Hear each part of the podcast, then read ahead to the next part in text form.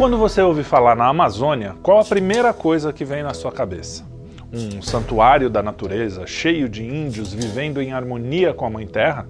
Um lugar mítico, como se a morada dos avatares azuis de James Cameron tivesse se materializado na Terra? O nosso paraíso onde nasceu Adão e Eva? Não, não, não, não.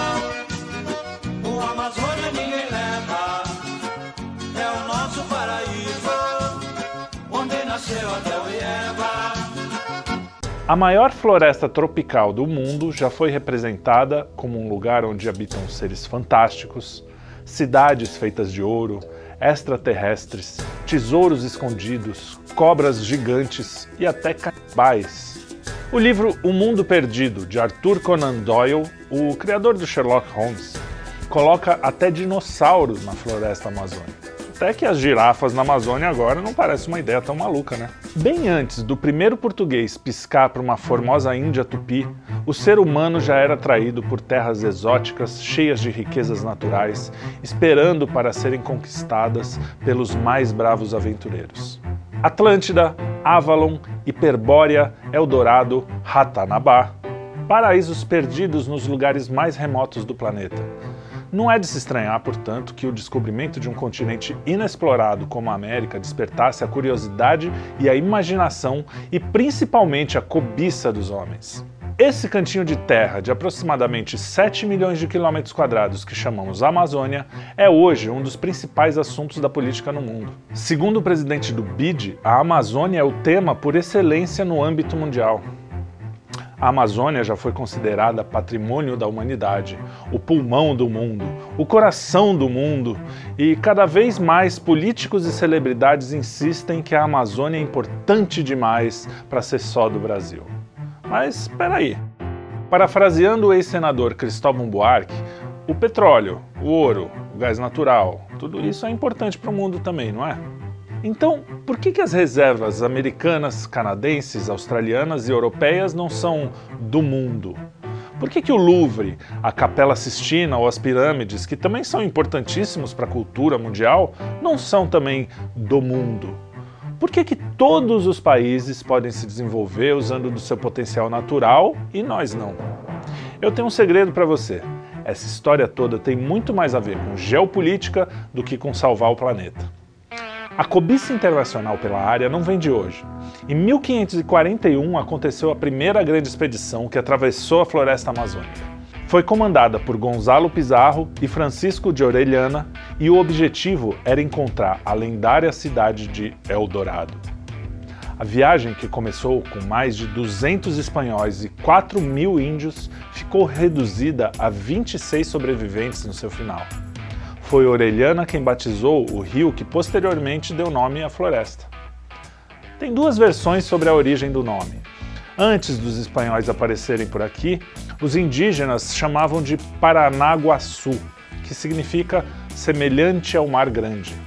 Já o Ministério das Relações Exteriores diz que Orelhana deu o nome Amazonas por causa da palavra Amassuno, que quer dizer água que retumba na língua indígena. Mas a história mais difundida popularmente, não necessariamente a mais correta, diz que o rio foi batizado por causa das guerreiras indígenas que lá habitavam e que lembravam ao velho explorador as outras famosas guerreiras da mitologia grega. Em 1559, Pedro de Úrsua também foi em busca da cidade lendária. Jovem, honrado, possuidor de gentileza e caráter e admirado por muitos da sua época, também fracassou no seu intento. Mas a sua história foi imortalizada em um filme chamado Eldorado, de Carlos Saura. Nos séculos seguintes, a Amazônia continuou sendo objeto de cobiça de estrangeiros. Oligarquias europeias se uniram para diminuir o poder econômico e cultural de Portugal e Espanha. No século XVII, vimos as tentativas de invasão francesa, inglesa e holandesa e a criação da Companhia das Índias Ocidentais, empresa de comércio holandês fundada em 1821, que foi a empresa mais valiosa de todos os tempos. Em valores atualizados, ela valeria 7,9 trilhões de dólares, mais do que a Microsoft, Apple e, sem trocadilhos, a Amazon somadas. A Companhia das Índias também foi considerada a mãe da primeira bolsa de valores e a primeira empresa a fraudar o balanço na história. Ainda no século XVII ocorreram revoltas de índio estimuladas, apoiadas e até armadas pelos holandeses na Guiana. Aí podemos notar que a cooptação de índios para interesses internacionais vem de muito longe. Em 1750, com o Tratado de Madrid, Portugal ganhou definitivamente o direito sobre a maior parte do território amazônico. A Espanha, por sua vez, ficou com a nascente do rio. O processo decisório sobre a navegação no rio Amazonas foi complexo e influenciado por questões políticas internas e externas. A abertura do rio era vista como uma medida que poderia impactar na formação do Estado Nacional Brasileiro e na sua soberania. Os princípios que regulavam a navegação de rios internacionais começaram a mudar em 1792 durante a Revolução Francesa. Dali para frente, o liberalismo econômico já começava a servir de desculpa para o sequestro da soberania nos países ibero-americanos.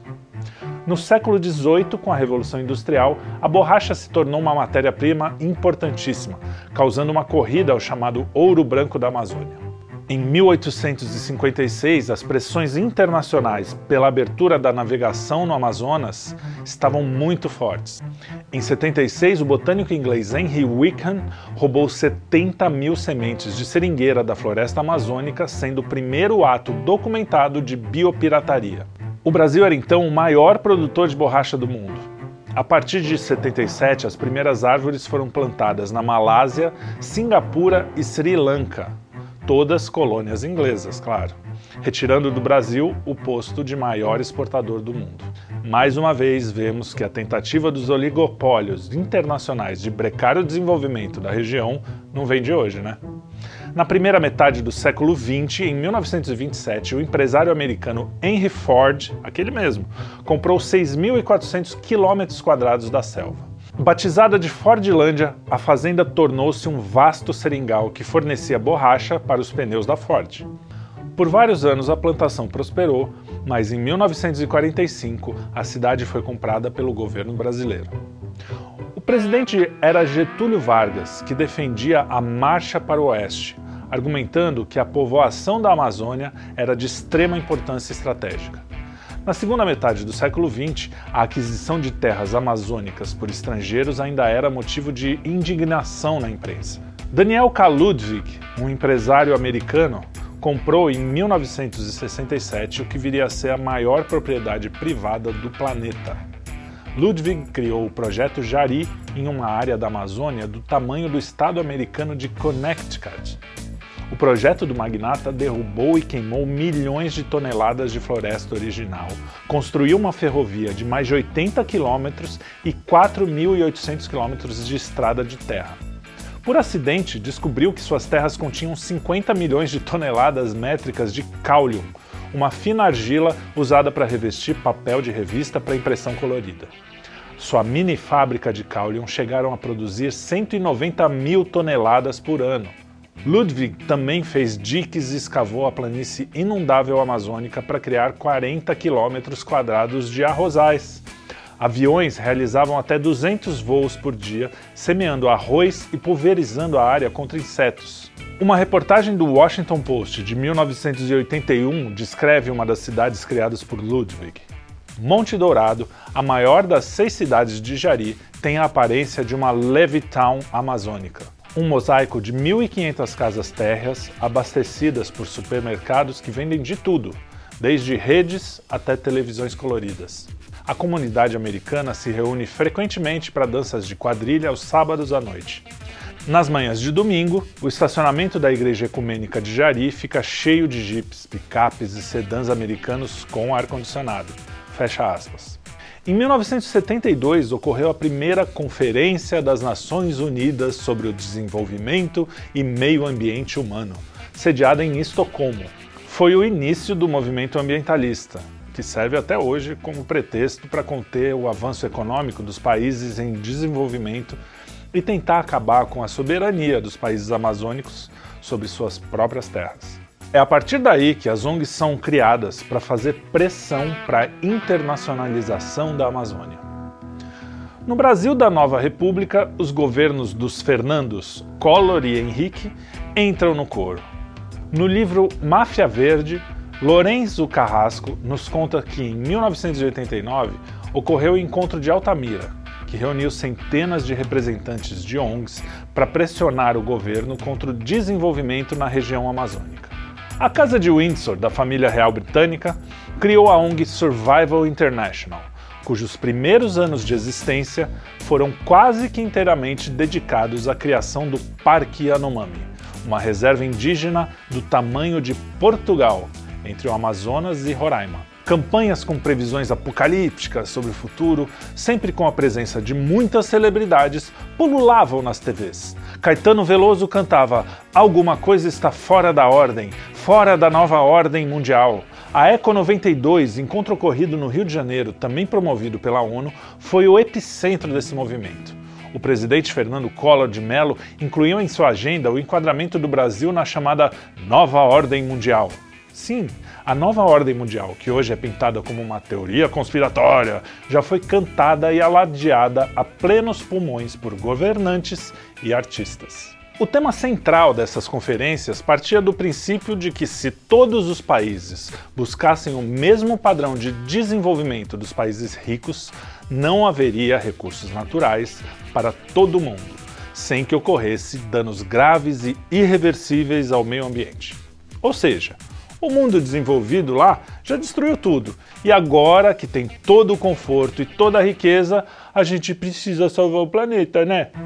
Acontece que essa noção de salvar o planeta nasce de um pensamento misantropo que odeia a humanidade.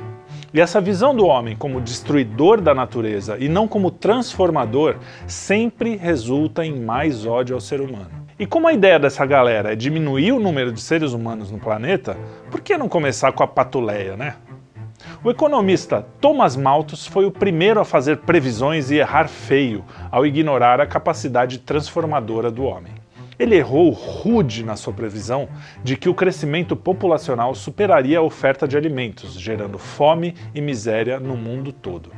Errou também a revista Time quando disse em 1974 que entraríamos numa era glacial. O cientista George Wald, que em 1970 cravou que a civilização terminará dentro de 15 ou 30 anos, a menos que uma ação imediata seja tomada contra os problemas enfrentados pela humanidade. Errou também, né? Al Gore, no seu documentário Catástrofe Uma Verdade Inconveniente, também errou demais. E a Greta Thunberg apagou um tweet de 2018 prevendo o fim do mundo para junho de 2023. Existe até um site, o extinctionclock.org, que lista as dezenas de previsões que diziam que o mundo acabaria e nenhuma se concretizou. Tem umas que dizem que o mundo já ia ter acabado há 49 anos. Depois de tanto alarmismo, de tanto erro, não é de se espantar que muita gente já não confie tanto nessas previsões, né? Essas pessoas, inclusive, alegam que tudo isso nada mais é do que uma estratégia dos oligopólios globais para acabar com a soberania de países como o Brasil. E olha, essa suspeita não vem de graça. Tem bastante documentação a respeito. Um estudo produzido pela ONG Union of Concerned Scientists intitulado Farms Here, Forests There, ou seja, fazendas aqui, florestas lá, demonstrava com números como o desenvolvimento da agricultura nos países tropicais prejudica os agricultores americanos. Sacou por que, que o agro brasileiro é tão atacado? Não tem nada a ver com a preservação da ararinha azul ou sei lá, das girafas amazônicas.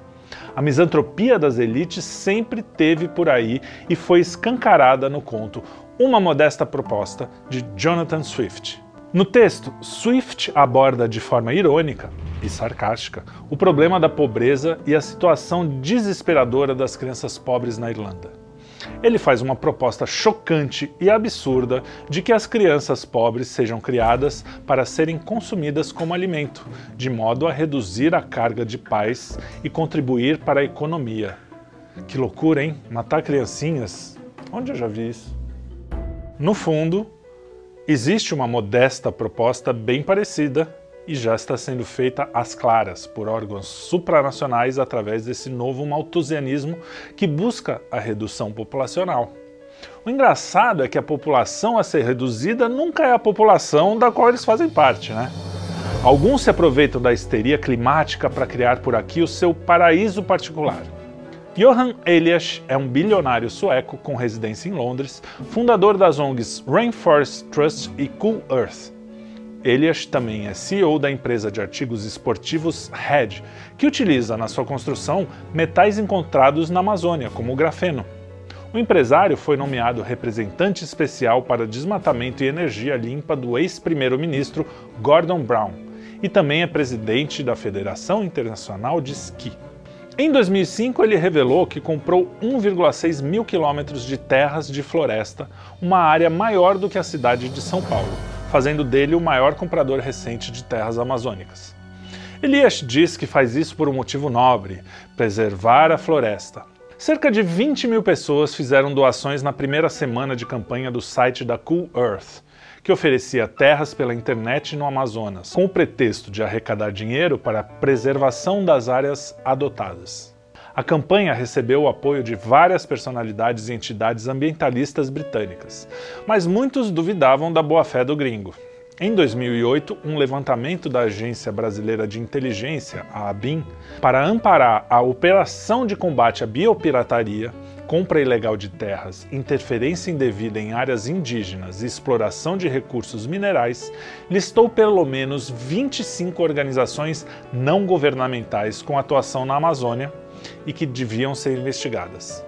Entre elas estava a Coolworth, no mesmo ano, o Fantástico fez uma reportagem de 20 minutos sobre Elias, que divulgava que sua ONG teria construído duas escolas e uma clínica nas suas terras e que os projetos realizados ali estariam dando emprego para 100 pessoas.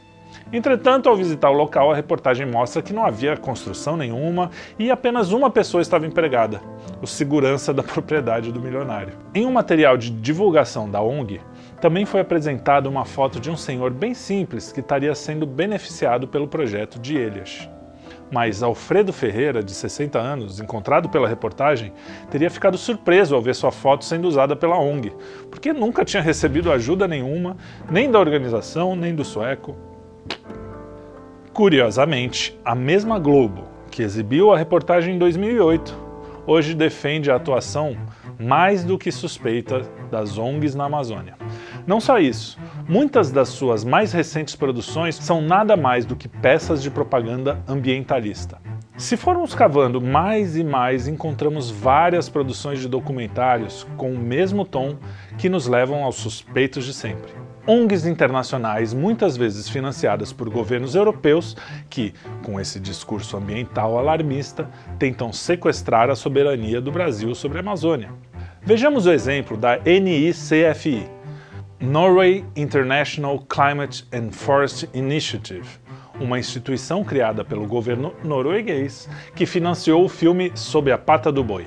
O filme, quer dizer, o panfleto, cujo objetivo principal é atacar o agronegócio, está disponível até na Amazon Prime.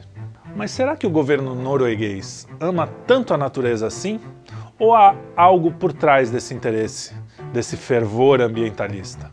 Coincidentemente ou não, a Noruega é a principal acionista da mineradora Hydro, que responde a quase 2 mil processos judiciais por contaminação de rios em uma das regiões mais poluídas da floresta amazônica. Parece que o meio ambiente não é assim o foco desse pessoal, né? E os artistas? Leonardo DiCaprio, Mark Ruffalo e outras estrelas de Hollywood vivem se metendo em assuntos do Brasil a ponto de Ruffalo ter interferido diretamente nas eleições. Eles falam como se tivesse um conhecimento profundo sobre o assunto, mas as únicas credenciais que apresentam é o fato de serem famosos. Thank you, famous artists. No Brasil não é diferente. Atores se juntaram em peso para protestar contra a construção da hidrelétrica de Belo Monte em um vídeo que serviu para pressionar a opinião pública sobre o assunto. Vejam que é a mesma estética, o mesmo discurso e a mesma condescendência com os pobres mortais como nós, que não sabemos o que é bom para o mundo. Quem é você, seu ralé, para vir falar que o Brasil precisa de um mínimo de infraestrutura para se desenvolver? Lembra quando diziam que devíamos acabar com as usinas nucleares porque a hidrelétrica que era energia limpa? Pois é, isso é tão 1990, cara. Mas espera aí, o que Belo Monte tem a ver com todas essas ONGs lá atrás? Em maio de 2009, a ABIN publicou um relatório identificando 11 ONGs financiadas por governos estrangeiros e instituições internacionais que atuavam na campanha contra a construção da usina de Belo Monte. E não pense que isso tem a ver com ideologia, não. Essa CPI das ONGs que está aí agora, apesar de ser pintada como uma CPI da oposição, não tem, ou pelo menos não deveria ter, cor partidária é uma questão de soberania do Brasil, muito acima das ideologias. A conta do Twitter Pensar a História, que tem um viés mais à esquerda, faz um filme muito interessante sobre esse assunto. Eu vou deixar o link aqui para vocês. O Aldo Rabelo, outro sujeito com quem eu não concordo ideologicamente, deu um depoimento bem contundente na CPI. Como discordar quando ele diz que é um absurdo que o aparato estatal brasileiro esteja mais preocupado em perseguir o pequeno agricultor da região amazônica do que em prender os líderes do tráfico de drogas? Como não se espantar ao saber que o Ministério do Meio Ambiente é comandado por 50 ONGs? Que o Fundo da Amazônia no BNDES tem como maior investidora a Noruega, e que 80% do dinheiro desse fundo não é usado para o desenvolvimento das comunidades locais, como construções de hospitais e escolas, mas sim para pagar a folha de pagamento de ONGs. Os índios também foram depor na CPI para mostrar que o interesse das ONGs não está alinhado com o deles. A coisa é séria, é uma questão na qual todo brasileiro deveria estar atento. Europeus e americanos já têm uma vida confortável mas as elites têm um plano que vem de muitos anos para diminuir a quantidade de pessoas no mundo. Para eles é um absurdo que as pessoas tenham filhos e por isso querem ampliar o controle de natalidade. Mas, como na modesta proposta do Mark Twain, isso só vale para quem não faz parte da sua casta.